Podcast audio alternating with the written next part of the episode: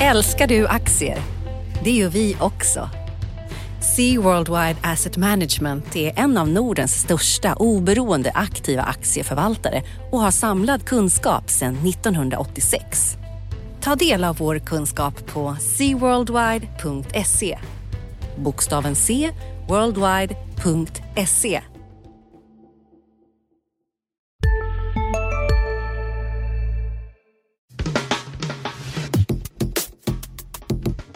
Analyspodden presenteras i samarbete med Lendify.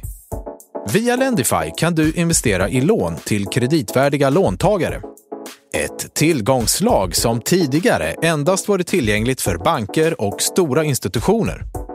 Den genomsnittliga årsavkastningen har de senaste 12 månaderna varit drygt 6% efter kreditförluster och avgifter. Flera finansiella institutioner har redan valt att investera 700 miljoner kronor i lån via Lendifys plattform.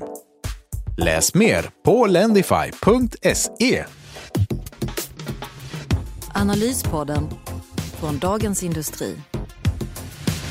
Hejsan allihopa och välkommen till veckans avsnitt av Dagens Industris analyspodd där vi pratar om börs och makro och allt däremellan och ibland lite politik också. Idag är det med mig Ulf Pettersson och mitt emot mig har jag Nils Åkesson som inte är med varje vecka. Tjena tjena, trevligt att vara här.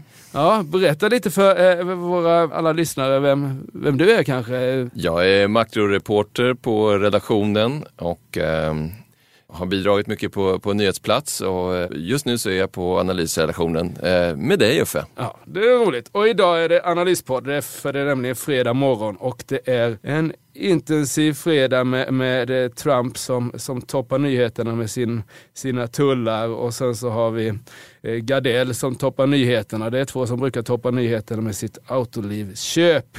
Det måste vi ju prata om, eller hur Nils? Men det finns annat också kanske? Ja, vi har ju fått en del siffror över hur det går med den svenska konjunkturen mm. i, i veckan som gick. Uh, och uh, vi har ju också ett eh, val i Italien eh, i, i helgen. Det är ju ändå tredje största eurolandet. Precis. Och så har vi ju Spotify som ska in på New York-börsen. Är ju, eh, har ju varit en stor grej i, i, i veckan här. Och Absolut. Tiden går så snabbt som man nästan glömt bort. Men eh, vi har ju det här eh, kinesiska Geely som köper aktier i allt som heter Volvo och även Daimler får man väl också beröra för det tror jag kan vara en grej som, som kommer toppa nyhetsflödena när, när Trump Ja precis, det var ju en maktstrid här som, eh, det har nästan gått en vecka men ja. det har vi en del att prata om. Bra, vad ska vi börja tycker du? Dina makrosiffror, vad är, de, är de upp eller ner eller sidledes? Eller vad är det tycker som är, är grejen? Ja, jag tycker att eh, man kan säga det, det vi fick här nu, det var ju facit för helåret 2017 då.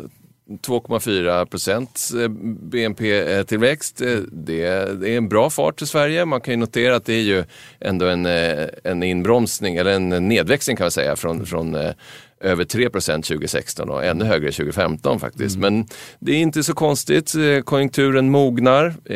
Vi har ju haft en väldigt stark arbetsmarknad ganska länge och, och så.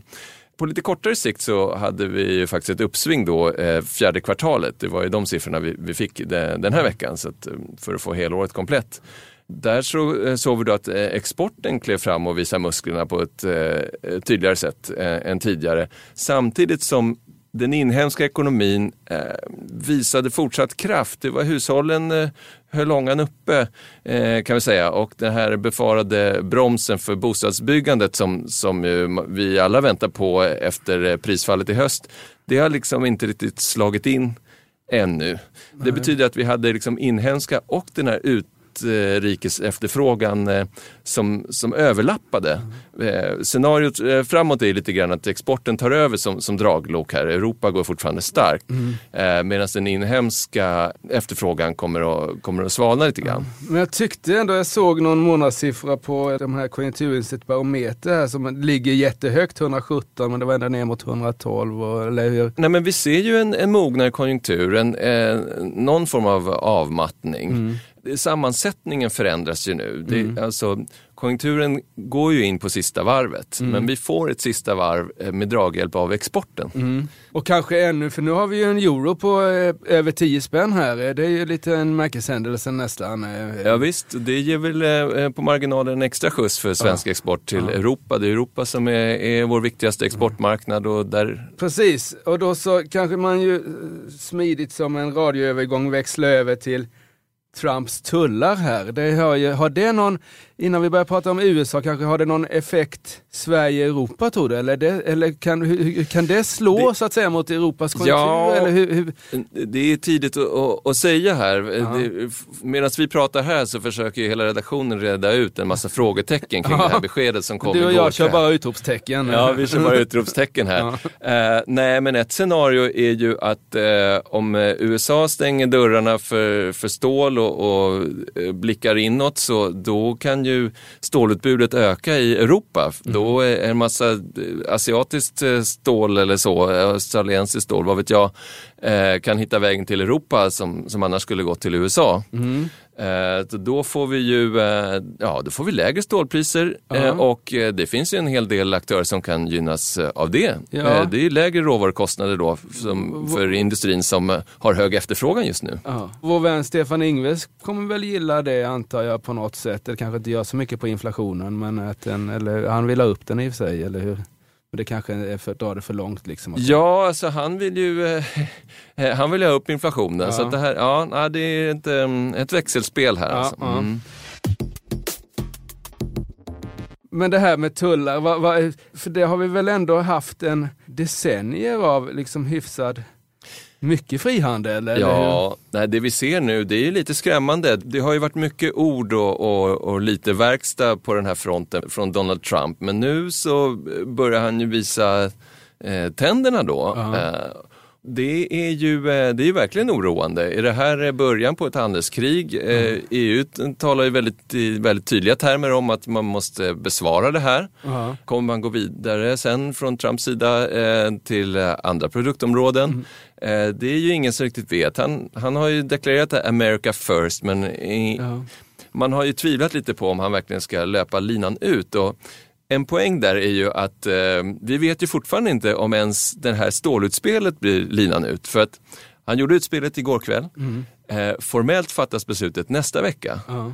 Och vi vet ju att eh, Trump själv, eh, han, eh, om, han berömmer sig själv gärna för att vara en tuff förhandlare. Är det här bara ett utspel?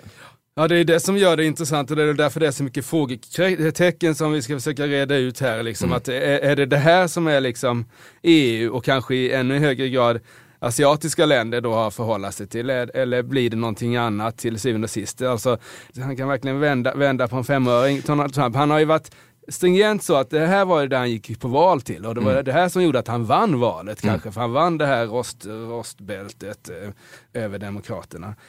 Och det är möjligt att det är ett, ett, ett, en del av en någon slags långsiktig andra valperiodskampanj. Ja, alltså han- en poäng man kan göra, eh, två poänger man kan göra. När det gäller eh, för marknadens del Mm. så är det ju då det här att vi faktiskt ju får invänta nästa vecka vad det, Ja. vad, vad det blir konkret. Och det kan ju eh, få marknaderna att reagera Absolut. ena eller andra hållet. Ja. För det är ju, alltså, alltså USA är ju världens största ekonomi och världens mest framgångsrika ekonomi också, åtminstone i den storleksklassen.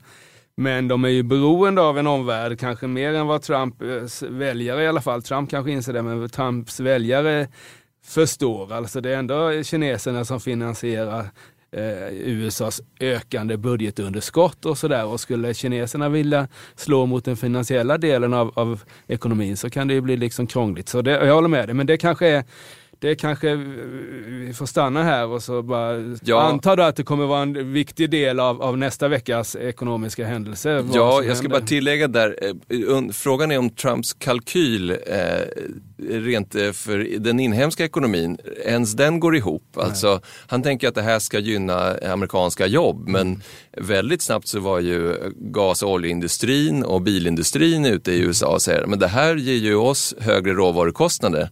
Eh, det kommer ju slå ut jobb på vår front. Så netto, vad blir jobbeffekten? Ja, det ser ut att den kan bli negativ. Är det eh, politiskt eh, strategiskt för någon som vill bli omvald Nej. i USA? Ja. Men å andra sidan så, så, liksom, så är det kanske inte så hans väljare läser in det. Nej, det är jättespännande. Och vi får se, alltså, eh, Järnkontoret var ute igår kväll och pratade om att vi hade någon export från Sverige till USA som då eh, skulle vara drabbat av de här 25-procentiga tullarna på 4 miljarder kronor. Och det är faktiskt ganska mycket räknar man om det där till jobb. Här och nu live i sändningen så är det ju i alla fall tusen jobb om det försvinner 4 miljarder i omsättning från eh, olika typer av företag. Så, Ja, nej, det finns ju en anledning till att Sverige reagerar starkt på det här, Ja. helt klart. Mm. Alltså. Ska vi gå vidare? Är det något annat i, i, i din makrovärld eller ska vi försöka prata lite bolag och börs också? Ja, vi, eh, nu tittar vi på bolag och, och börs tycker jag. Vi kan ju beröra italienska valet he- helt kort bara då. Ja. Vi ser att det här eh, Berlusconis högerblock eh, leder opinionsmätningarna men de är ju långt ifrån att kunna eh, nå någon eh, majoritet då. 35 procent var det i de här eh, två veckor gamla siffrorna då. Så det kommer bli rörigt, eh, men det är vardagsmat i, Men kommer i det, bli, Italien. ja, precis, kommer det bli så att, att det röret i Italien är ju liksom inte det är väl inte någon, någon nyhet som man toppar, toppar tidning med normalt sett, för det alltid har varit rörigt länge där. Men, Ja. men kan det bli så rörigt så det blir rörigt även för oss i Europa och Sverige på något sätt? eller? Det, alltså, det som är lite mer riskfyllt den här gången det är ju att vi har femstjärnerörelsen som faktiskt är ju enskilt starkaste partiet. Eh, och de är ju eh, uttalade euroskeptiker. va? De vill göra en, vad ska vi kalla det, I- I- Itaxix eller vad Ja, ja, vad man nu ska välja för Exit. eh, ordkombination där. Men de vill ju, eh, de syftar ju på eh, utträde ur eh, euron. Va? Och eh, du har ju lite läskiga eh, högerpopulister i, Berlusconis eh, eh, gäng också där. Italiens bröder, Fratelli d'Italia och Lega Nord som också har den här... eh, Som har bytt namn till Lega förstår jag för att de ska få rösta även i, södra Europa. Ja, det är möjligt. Det är möjligt ja. Eh, Så att om de, om de här krafterna går eh, kraftigt framåt, då Mm. får det liksom en annan verkan på eh, synen på eurosamarbetets framtid och då är vi tillbaka i, i den diskussionen. Men en, allmänt sett en regeringskris i Italien, är, ja, vi ser marknaden har inte reagerat Ja. hittills. Så, Ja, en, en regeringskris i Italien, inga problem så länge de inte lämnar EU, så kan man väl säga. ja, absolut. Och eh, de som vill lämna EU på riktigt är då femstjärnerörelsen. Och får de makten på något sätt, så då, då kanske det kan bli lite stökigt även, även eh, på den politiska europeiska fronten. En jättebra sammanfattning Uffe. Du, jag tänkte, eh, vi har ju haft en hel del börsnyheter här i, i veckan. Ja. Gardell in i Autoliv. Förklara för oss som inte hängt med. Det är jättespännande. Eh, eh, Gardell är verkligen aktiv här i år. Han har, han har sålt sina Volvo-aktier vilket ger skvallvågor och kommer ge skvallvågor länge. Han, har, han är största enskilda aktieägare i Ericsson då, om man inte räknar röster utan kapital. Och nu så är han då tvåa i Autoliv, de här Eh, krockkuddeföretaget brukar jag skriva att det är, men de är ju så mycket mer än så. Det är väl det som Kirsti Gardell gillar då. Att, eh, han kommer bli näst största ägare där, eller ja, trea möjligtvis om man räknar med Autolivs egna aktier. Kan man säga att eh, han gillar ju eh, eh, företag som, som eh, styckar upp eh, olika verksamheter och det är någonting som Autoliv eh, har aviserat. Här. Ja, precis. De har ju redan, de har redan gjort det som Kirsti Gardell vill att de ska göra på något sätt. Så jag tror att här går han ju inte in i, i någon clinch med, med någon annan ägare som han kanske har gjort i, av Volvo då framför allt och, och även Ericsson kanske till viss del. Vi får se vad som händer där. Här, här känns det som att eh, Kirsti Gardell och nuvarande Autoliv har samma agenda, att dela upp bolaget eh, i ett passiv säkerhet, de här gamla krockkuddarna och sånt där som finns i, i eh, i mängd av bilar, de är ju världsledande på det. Eh, och sen så har de då det här nya affärsområdet som ska gynnas av självkörande bilar och hela, hela den, hela den eh, förändring som sker inom bil, bilsektorn. Det är lite mer digitalt, eh, teknologi ja, tungt. precis, ja, Mm. teknologi tungt. Och det är två helt olika bolag. Det ena eh, tjänar bra med pengar och starka kassaflöden, det här gamla bolaget. Det andra förlorar pengar. Christer Gardell säger att han gillar bägge bolagen, ska vara kvar i bägge bolagen när de väl delas upp här. Och han säger, det brukar han alltid säga, att uppsidan är mycket mer än 20%, säkert 50%. Men man ska komma ihåg att Autoliv handlas på toppnivå nu efter en stark rapport. Ska säga att det är lite, en liten annorlunda investering för det vi har varit vana vid att se Christer Gardell gå in. Det har varit i sådana här skeden att man ska stycka upp och, och rationalisera. Lite turnaround-case ja, nästan. Det här, är ett, det här är inte ett turnaround-case på samma samma sätt. Och dessutom så tycker jag, och den kan väl du också, den här eh, fordonsmarknaden har varit extremt stark. Eh, faktiskt. I Sverige inte minst. Vi har haft tre toppår i rad och det tror jag aldrig har hänt tidigare. Bilförsäljningen. Bilförsäljningen är, och indirekt och bilproduktionen, det vill säga Autoliv. Och det gäller även i hela världen har vi haft liksom väldigt bra tryck på bilförsäljningen. Men nu ser man ju siffror i USA, det börjar backa lite grann, i Sverige backar det. Eh, man kan ju tänka sig att, att det blir liksom en rejäl nedgång när, när vi liksom ska ha elektrifierade bilar istället. Och mm. sådär. Så det är, inte, det är inte säkert att han tajmar en marknadsuppgång särskilt bra eh, egentligen. Eh. Men han har väl pengar som bränner i fickan? Han har ja. gjort affärer med Geely. Precis. Han har sålt eh, Volvo-aktier för 30 miljarder.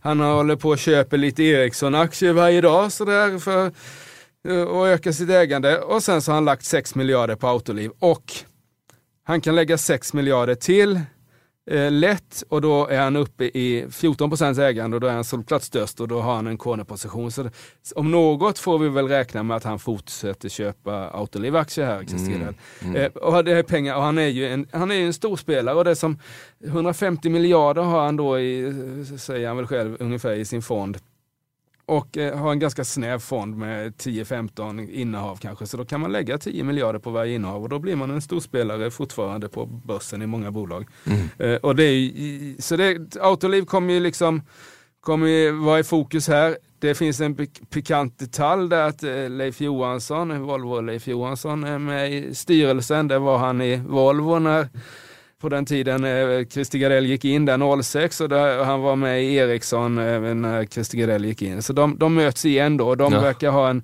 ganska eh, fundamentalt olika syn på hur man ska eh, bygga företag. Där Christer, Christer Gardell är mer stycka och renodla. Eh, han är långsiktig också, men där, och Leif Johansson är mer eh, stora marknadsandelar och liksom världsledarskap. Liksom. Tror du de brukar käka lunch eller spela golf? Eller så? De har käkat lunch, vet jag inte om de har, det har de säkert gjort, men de har ju träffats eh, i, i, exempelvis när han var inne i Ericsson och sådär, alltså haft, haft enskilda möten. Eh, Ja, jag tror inte. Jag tror att eh, Christer Gardell hellre äter lunch med Börje Ekholm på, eh, på... Jag tror att de har nog ungefär samma syn som McKinsey-konsulten mm. en gång har varit. När vi pratar om Ericsson då, där, där har ju Gardell också medvind då kan man säga. För Ericsson har, eh, har, har tinat upp på, på börsen här. Ja, det har det.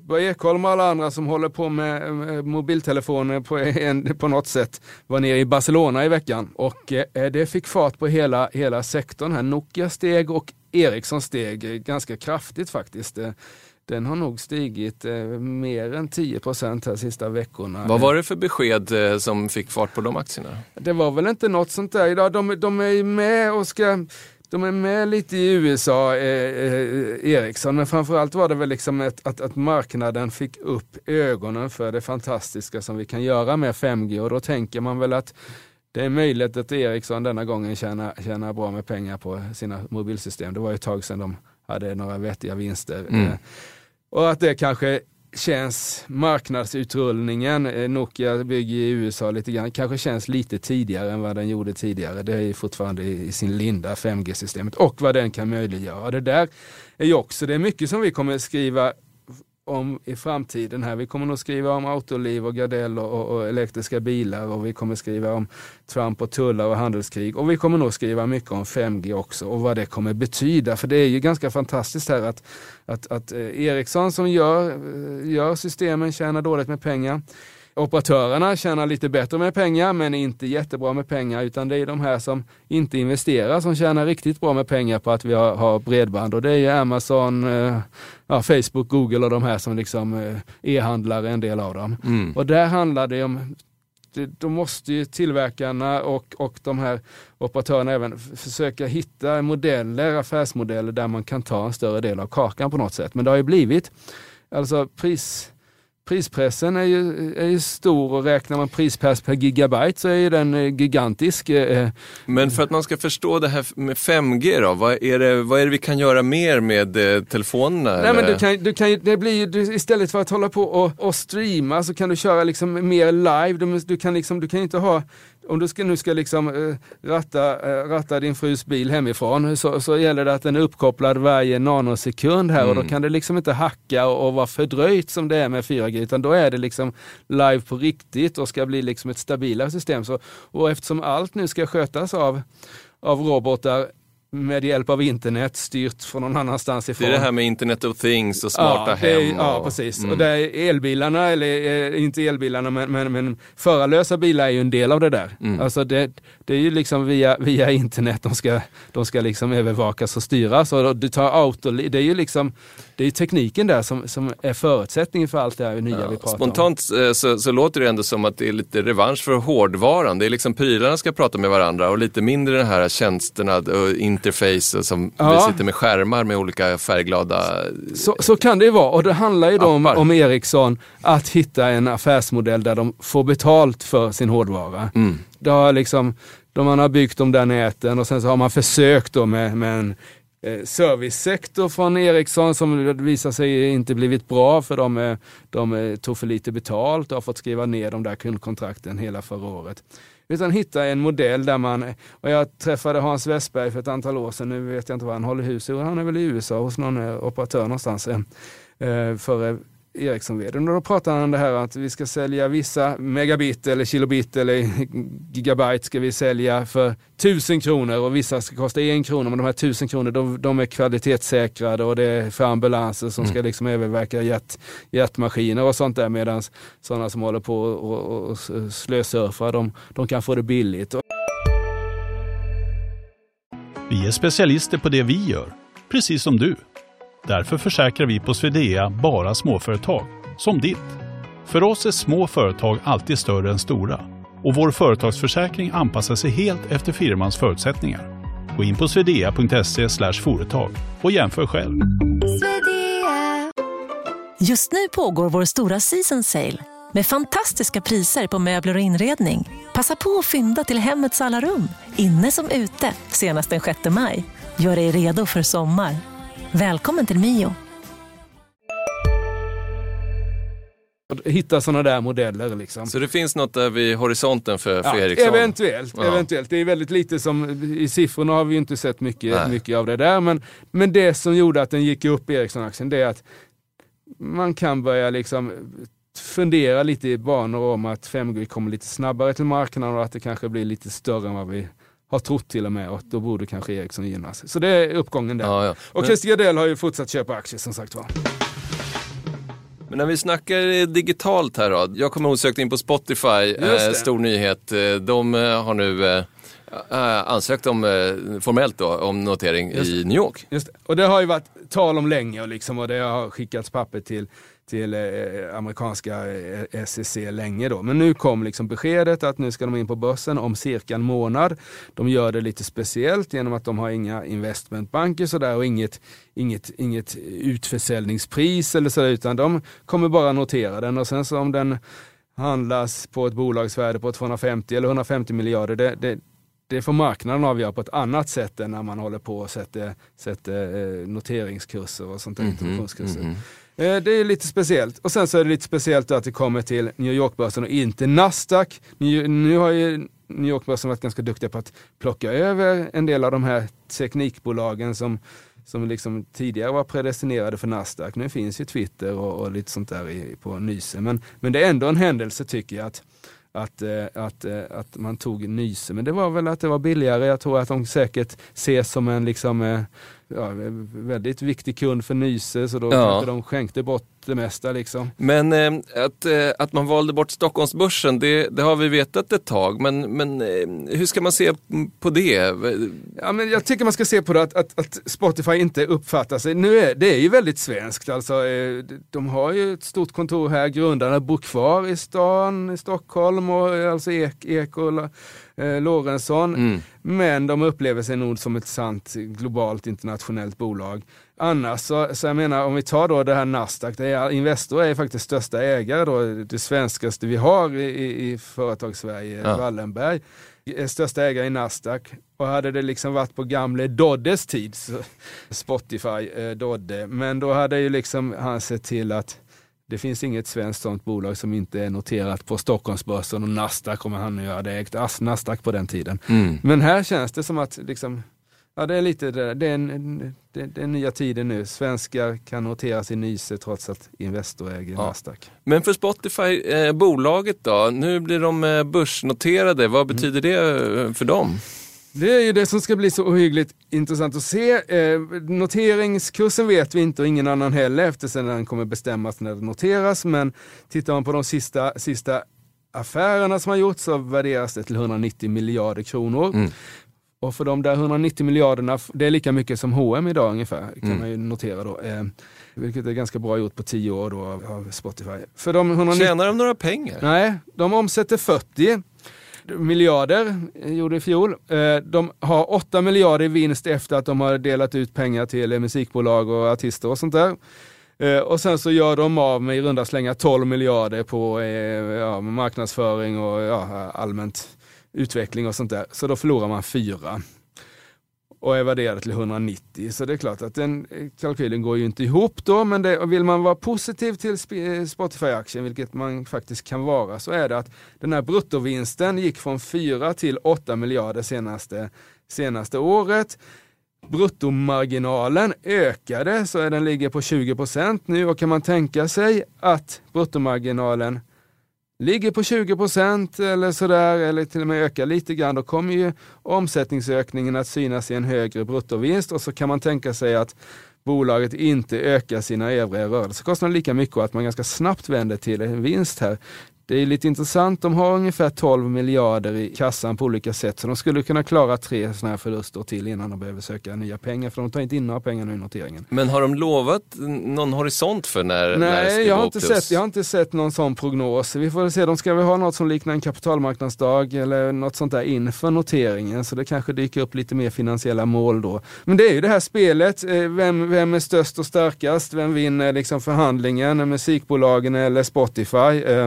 Eh, Man brukar ju säga att, att eh, content is king, eller sa man förr i tiden, 99, 2000. Eh, och det är det väl fortfarande eh, och då är ju så att säga inte Spotify kungen, utan då är det musikbolagen. Å andra sidan Mm. så är det Spotify som har kunderna. Eh, och det är ju en ganska bra, ett bra innehåll att ha, att ha en bra kundlista på. Men de är inte ensamma får man ju säga. De är inte ensamma. De har Apple eh, som tvåa på marknaden. Apple är ett stort bolag. Ehm, det är väl de som har mest pengar i sin kassa av alla. Nu ska de väl sig dela ut en del då och återköpa och sånt. Men, så de skulle ju kunna prispressa sönder eh, Spotify genom att eh, göra någon, eh, allt är gratis.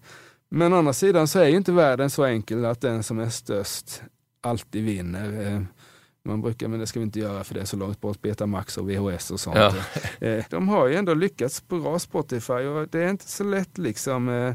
Men det kan, det kan hända. Men de, jag tyck, tror att folk, man får se, det finns väl några varningssignaler om liksom det skulle visa sig att den här kören börjar minska, att folk, att folk liksom inte, inte fortsätter, då är det ju ett problem. Alltså aktien, det som marknaden kommer kolla på i första hand, det är ju inte de här förlusterna, utan det är att fortsätter tillväxten vara 40 procent, fortsätter man hålla steget eh, mot Apple konstant och helst öka det, då, då tror jag aktien kommer att gå här. För man Mm. räknar nog med att blir man störst i världen på en musiktjänst, då kommer man tjäna pengar på något sätt. För det är ju något som är, den är omtyckt av kunderna i alla fall. Det är ett helt Alltså, det finns ju ingen som håller på och dribblar med CD-skivor längre. Ja, absolut. det ju- Nej, det finns en, eh, en enorm eh, belöning i, slutet av regnbågen på något Ja. sätt. Ja, men du, skulle du eh, köpa aktien då? Jag skulle nog köpa aktien och jag fick köpa den idag på 190 miljarder. Men jag är lite inne på att den kanske kan, det kommer nog vara ganska stora kursrörelser där första dagen den handlas och jag tror att den kommer vara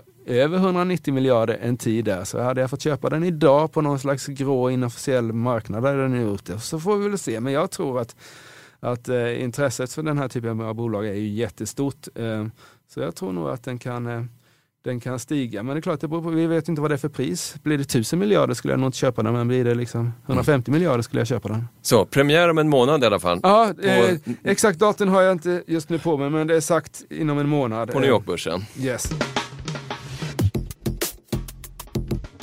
Veckan har ju hunnit gå här. Det var ju precis eh, en vecka sedan som eh, vi fick de här nyheterna om, om Geelys senaste offensiv då. Mm i Europa. Eh, Li Shifu var på Sverigebesök samtidigt som det dundrade ut då att eh, han har gått in och blivit största ägare i eh, alltså AB Volvos eh, främsta konkurrent får man säga, ja. Daimler ja. i Tyskland. Och eh, det här eh, utlöste en hel del oro. hur har marknaden reagerat? Marknaden har reagerat med att Volvo-aktien senaste veckan har tappat 5 Eh, Daimler tappade också lite grann om jag, om jag läser rätt här. Eh, som har hänt under veckan det är att Geely har köpt sina 9, 9 eh, av Daimler, men de kommer inte eh, söka styrelsepost trots att de är största ägaren. Mm. Eh, vilket är lite speciellt. Och det där kan man säga, ja då går det väl att prata med kineser, men jag är inte riktigt säker på det. Jag tror att man kan se det som så här att Geely är så fantastiskt långsiktigt så de behöver inte ha någon styrelsepost nu. Det kan de ha om sju år eller 13 år. Liksom. Mm. Det finns ingen bortre gräns här. Och eh, Eh, det finns ju liksom, normalt sett så gör man inte så att man köper liksom, det kan en fondförvaltare göra, köpa lite aktier både i, ska vi säga, Kappahl och, och, och H&M men, men är du liksom största ägare i bolag så kan du inte hålla på och köpa liksom duttar i, du köper inte en konkurrent och det är liksom per definition. Nej, alltså för att rekapitulera då, ny, nytillkomna lyssnare kanske, Geely har ju alltså, eh, de köpte Volvo Cars för 2010, ja. mm, 13 sen, miljarder. För 13 miljarder. Mm. Och sen så eh, köpte de då, det var väl ungefär vid årsskiftet i år då, eh, en en post i, i AB Volvo som ja. är, de är största ägare. Ja, eh, Eller näst jo, nej, men kapital är de väl största ägare. Röster så är fortfarande industrivärden större. 16 miljarder, jag tror de la eh, 16 procent, 30 miljarder ungefär betalar de. Man vet ju inte. Mm. Det ryktas om att de betalar en premium, alltså eh, överkurs på mm. 15-20 procent till ja. del. Och så mindre än två månader senare så köper de då 10 procent i Daimler, eller 9 procent. Precis, och det finns massvis av, av, av frågetecknen. Om det är frågetecken kring Trumps eh, tullar så är det frågetecken kring Geely. För om man tar Geely, det finns ju på börsen i Hongkong och har gått bra så vi vet vad det finns för årsredovisningar och sånt där. De har ju egentligen inte råd att köpa verkligen, liksom, verkligen eh, Volvo-aktier för 30 miljarder och framförallt inte eh, Daimler-aktier för 70-80 miljarder. Alltså det består i allt väsentligt av, eh, det står mycket, men i allt väsentligt så är det viktigaste innehavet Volvo Cars som mm. tjänar, eh, om jag kommer ihåg rätt här, 14-15 miljarder kanske i rörelseresultat. Och att, och att då liksom köpa aktieposter för 100 miljarder här på ett par månader, det, det liksom, då har man belånat sig över taknocken och det säger ju Geely att ja men det här var en jättebra affär Daimler, det är en finansiell affär för jag lånar upp billigt och sen så kommer det utdelningar från Daimler som finansierar det här så det blir ju bra tycker han. Men det, så kan man inte göra. Är man Daimler då så kan man ju stoppa utdelningarna. Då går liksom Geelys, eh, Gilis finansiella manöver åt, åt, åt fanders. Ja, inte minst från politiskt håll så väcks eh, lite frågor då. Så här, den här Li Shifu och Geely, vad, vad, har han för relation till, till regimen i Kina, till ja, statsapparaten? Det, det, måste, det måste ju vara något. Alltså, du, du köper inte, alltså Geely är ett kinesiskt bolag. Du tar inte 100 miljarder från Kina och flyttar in i Europa och köper liksom ägarandelar i två av Europas största bolag utan att regeringen är med på noterna. Det är väl så folk, eh, alltså den mm. kinesiska regeringen är med på noterna och kanske på något sätt har liksom garanterat de här pengarna på något sätt. För jag menar om det kommer en, det kan ju vara så att, att det kommer liksom en eh, att den här Trumps tullar blir ett riktigt liksom det kan ju gå hur långt som helst. Det kan halvera Daimlers kurs, det vet vi inte. Liksom. Det mm. händer ju då, då att börskurser halveras. Mm. Och då sitter han ju jättejobbigt till de han har köpt. Men så det är nog Kina bakom här och det är det som är så struligt att, att det finns ju liksom, vi kan prata om börskurs och att, att Volvo liksom har en oklar ägare så vill han verkligen maximera vinsterna. Men det finns ju politiska aspekter det här. Alltså, vi vet ju, det här är alltså bolag, både AB Volvo och Daimler som har byggts upp i liksom årtionde. De är väl liksom hundra år gamla. Mm. Eh, eh, och, nu hamnar de hos Kina och de kommer ju aldrig lämna Kina. Det är inte så att jag tror inte Li Shifu, han har fortfarande inte sålt några aktier. Det är, säkert, det är inte säkert att han säljer några aktier någon Nej. gång. Men Geelys maktambitioner hittills då? De har alltså avsagt sig eh, anspråk på att sitta i Daimlers styrelse, trots Ja. att de är största ägare. Och hur är det i Volvo då? I Volvo, så, ja, där, det som hände där, vilket, det var ju att när det blev känt att Daimler, eh, att, att Geely köpte eh, nästan 10% i Daimler, så, så då svarade ju Volvo, AB Volvo, alltså börsbolags Volvo, eh, lastbils-Volvo, med att Håkan Samuelsson som är VD på Volvo Cars, som satt redan i Volvos styrelse, fick lämna. För han såg sig när han ingick i, i, i Volvos styrelse, eh, börsbolags Volvos styrelse, sågs han väl som en kompetent industriman som hade plats, en plats i, i AB Volvo. Men han representerar ble- helägda Volvo nu, Cars. Ja, precis. Men nu blev han ju en Geely-man på ett annat sätt när Mm. Geely gick in och köpte eh, aktier i AB Volvo. Så Mm. han, han liksom satt där som oberoende kandidat och blev plötsligt en väldigt beroende kandidat. Och då fick han gå. Mm. Eh, och det var ett logiskt besked. Det tycker jag, då- och det var ju liksom ett, ett det var väl ett sätt för industrivärlden att säga att det är vi som bestämmer och liksom, vi kan inte ha vem som helst i styrelsen här. Liksom. Och eh, även om Håkan Samuelsson ses som en väldigt kompetent person. I Volvo gjorde man lite som i Daimler, att Geely är största ägare men de har ingen styrelsepost, vilket i sig är väldigt unikt. Mm. Mm. Så där, och där kommer jag nog fortsätta, men det här är lång, det vi får ju se vad som händer. Men man brukar säga att du kan inte äga lastbilar och personbilar ihop för det är två olika marknader och den ena kommer alltid vara missgynnad i förhållande till den andra och sådär. Men det kan vara ett västerländskt sätt att se på det här. Ja, jag, tänkte fråga dig vad du tänker, vad vill Li Shifu? Vad tror kan vara han- planen här? jag tror att han vill ha planen, alltså att, att äga Mercedes och Daimler. De, det är ju liksom två av världens starkaste varumärken inom lastbilar, lastbilar och personbilar.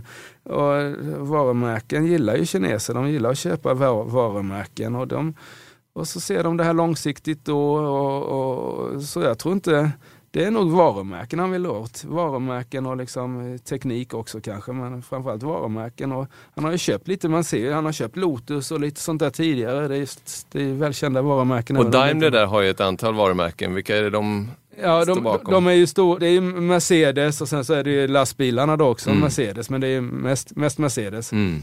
Och det är ju liksom, det är stort. Ja, precis. Mm. Ja, eh, det är om Geely och, och Volvo kanske för den här gången. Men, men ehm, jag tänkte vi kunde notera också eh, H&M, börsens eh, eh, lite olycksbarn här. Ja. Hur har det gått där egentligen? Den har faktiskt fortsatt ner, inte lika Fallet tilltar inte men den är nere på 134 spänn nu så det är en nedgång här på 3-4 procent den här veckan. Det har fallit mer tidigare men det är ändå neråt så ingen vändning och antalet eh, analytiker som rekommenderar sälj är rekordstort och ökande. Jag tror att här på morgonen kom UBS och satte sälj också. Så det, den här kapitalmarknadsdagen den 14 februari här för ett par veckor sedan eh, gav bara en, det var, den gick upp en timme ungefär hm aktien sen har den liksom fortsatt ner här. Och Så det är ingen som tror på en vändning. Det låter iskallt alltså. Ja, det låter iskallt. Eh, Och det, eh, det kanske det är här. Vi får se, de kommer med en rapport här i, i mars. Så det blir också en grej att, att hålla utkik. Ja, eh, DI har ju rapporterat om den här amerikanska köparen som går lite motvalls där och Ja. gått in, är väl är största ägaren efter familjen Persson. Ja, precis. Vad ju heter de? Harris. Harris. Harris, Harris är inne. Eh, har lagt miljarder på det här. Eh, ja, men, det är klart att det är ju så att, att varje gång det är någon som säljer en hm aktie är det ju någon som köper. Så det finns ju några som tror på vändning. Men, men eh, hittills är ju säljarna i övertag eftersom de är beredda att sälja till lägre kurs hela tiden. Så är det Nej, men Jag tror att, jag- jag poddade med eh, Viktor Munkhammar, vår, vår högt värderade kollega för några veckor sedan. Så skulle jag bjuda honom på lunch om inte den hm aktien nådde 160 innan midsommar. Mhm. Och då resonerade jag som så att ja, men här kommer ju då valutavinst i form av en fallande dollar och en starkare euro och svagare dollar har vi haft här. Det har varit en stor rörelse det är perfekt för H&M. De köper i dollar och säljer i euro kan man Mm. säga. Det tänkte jag, men det där kommer gynna och sen så har vi då en krismedvetenhet som jag tror finns i så att man håller igen på kostnaderna och sen så hade jag hoppats att man skulle stänga fler butiker. Nu ska man stänga 200 butiker, man ska netto öppna 200 men man ska öppna 400 och stänga 200. Och man lär väl inte stänga de lönsammaste utan förlustbutikerna helt enkelt. Så jag tror, men det får vi se, det är tro än så länge, eh, att de kanske ökar vinsten i år Och med P 13-14 så bör den stiga till Ja, 160. den här valutatrenden du, du pratar om, den har ju, den har ju fortsatt kan Ja, man den har säga, fortsatt. Ja. senaste Så, veckorna. ja, precis. så jag tycker att nu blir ju Q1 jättesvag för de hade mängder av kläder i lager som de har fått rea ut här. Ehm, Q1 som kom i mars kan vi nog förvänta oss är svag, men så ska ju liksom vinsttrenden vända uppåt Q3, tredje, fjärde kvartalet och då kanske aktien också stiger. Men det är möjligt att jag var lite för snabb och utlova 160 innan midsommar. Men jag, jag har inte gett upp hoppet om H&M. Eh, nej. En lunch står på spel där. En lunch står på spel, men det, vi sa inte vad det var för lunch. Jag kan ju köra liksom en IKEA-korv på fem spänn. Så. Men eh, ja, vi får se. Bra, eh, du, eh, ska vi stänga butiken eller ska vi säga någonting innan här? Det är, det är lite neråt på börsen också. Ja, vad, vad på det lite kortare perspektivet här, vad är det som börsen har, tacklar av lite? Den, det var ändå så att den, eh, den här oron tidigare i, i februari verkar ha blåst över. eller? Ja, men den, den oron i februari som var ganska seriös med en nedgång på 10% på Stockholmsbörsen har blåst över men blåst upp igen. För vi är ändå ner här på fredag förmiddagen en procent. Vi hade 1,4 ner i torsdags. Eh, det börjar liksom närma sig de här bottnarna vi hade i februari. Eh, VIX-index, det här skräckindex som, som man populärt vill kalla det då, när standardavvikelse, historiska standardavvikelseindexet stiger igen. Så eh, oron är på gång igen, eh, men den är inte lika stor som i februari. Och grejen för veckan som kommer och veckorna som kommer är ju tullarna, kommer det spä på oron och kommer då vi få se fortsatta börsnedgångar? är ju den stora grejen, eh, tror jag. Där har vi ju en Fed-aspekt också helt Ja. kort bara. Att det, är ju, det här kan ju spä på eh, inflationen. Det noterade eh, Fed faktiskt en av eh, ledamöterna redan eh, igår. Mm. Och eh, så det på marginalen eh, kan ju då vara något som pekar mot att man, vi får de här fyra eh, räntehöjningarna Alltså- istället för tre, vilket är negativt för börsen. Och vi har ännu inte passerat 3 eh, eh 3 på amerikanska långräntan. Men klart, blir det lite högre inflation här så kan ju den gå över de här kritiska 3 procenten. Så det är ju att hålla koll på Trumps eh, tullutspel, hur det påverkar kanske makromarknaderna då med dollar och eh, dollarn följer lite på det här beskedet och räntorna i USA och sen så får vi se vad, vad residualen i Sverige blir då. Men det är klart att det är spännande tider. Risken har ökat på börsen. Eh, ja, så vi har nog att prata om nästa vecka också. Det lär vi ha. Bra, kul att ha dig här Tack Nils. ska du ha. Och kul att ni lyssnade på vår podd och ni som är intresserade av andra poddar och kanske framförallt veckans specialutgåva av det digital där man i en timmes tid Sven Karlsson och eh, Jonas Leijonhufvud pratade om, om eh, väldigt initierat om eh, Spotify tycker jag ni ska lyssna på i helgen. Och så finns det andra poddar, makropoddar och sånt där som ni kan sysselsätta er med när det inte är Vasaloppsåkning och tittning. Ni får en skön helg där ute i snöstormen så hörs vi nästa fredag. Tack från oss. Tack så mycket. Analyspodden från Dagens Industri. Podden redigerades av Umami Produktion. Ansvarig utgivare Lotta Edling. Analyspodden presenteras i samarbete med Lendify. Via Lendify kan du investera i lån till kreditvärdiga låntagare. Ett tillgångslag som tidigare endast varit tillgängligt för banker och stora institutioner. Den genomsnittliga årsavkastningen har de senaste 12 månaderna varit drygt 6% efter kreditförluster och avgifter. Flera finansiella institutioner har redan valt att investera 700 miljoner kronor i lån via Lendifys plattform. Läs mer på lendify.se.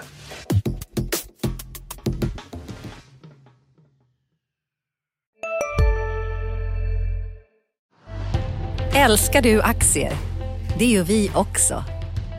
Sea Worldwide Asset Management är en av Nordens största oberoende aktiva aktieförvaltare och har samlad kunskap sedan 1986. Ta del av vår kunskap på seaworldwide.se. Bokstaven C, worldwide.se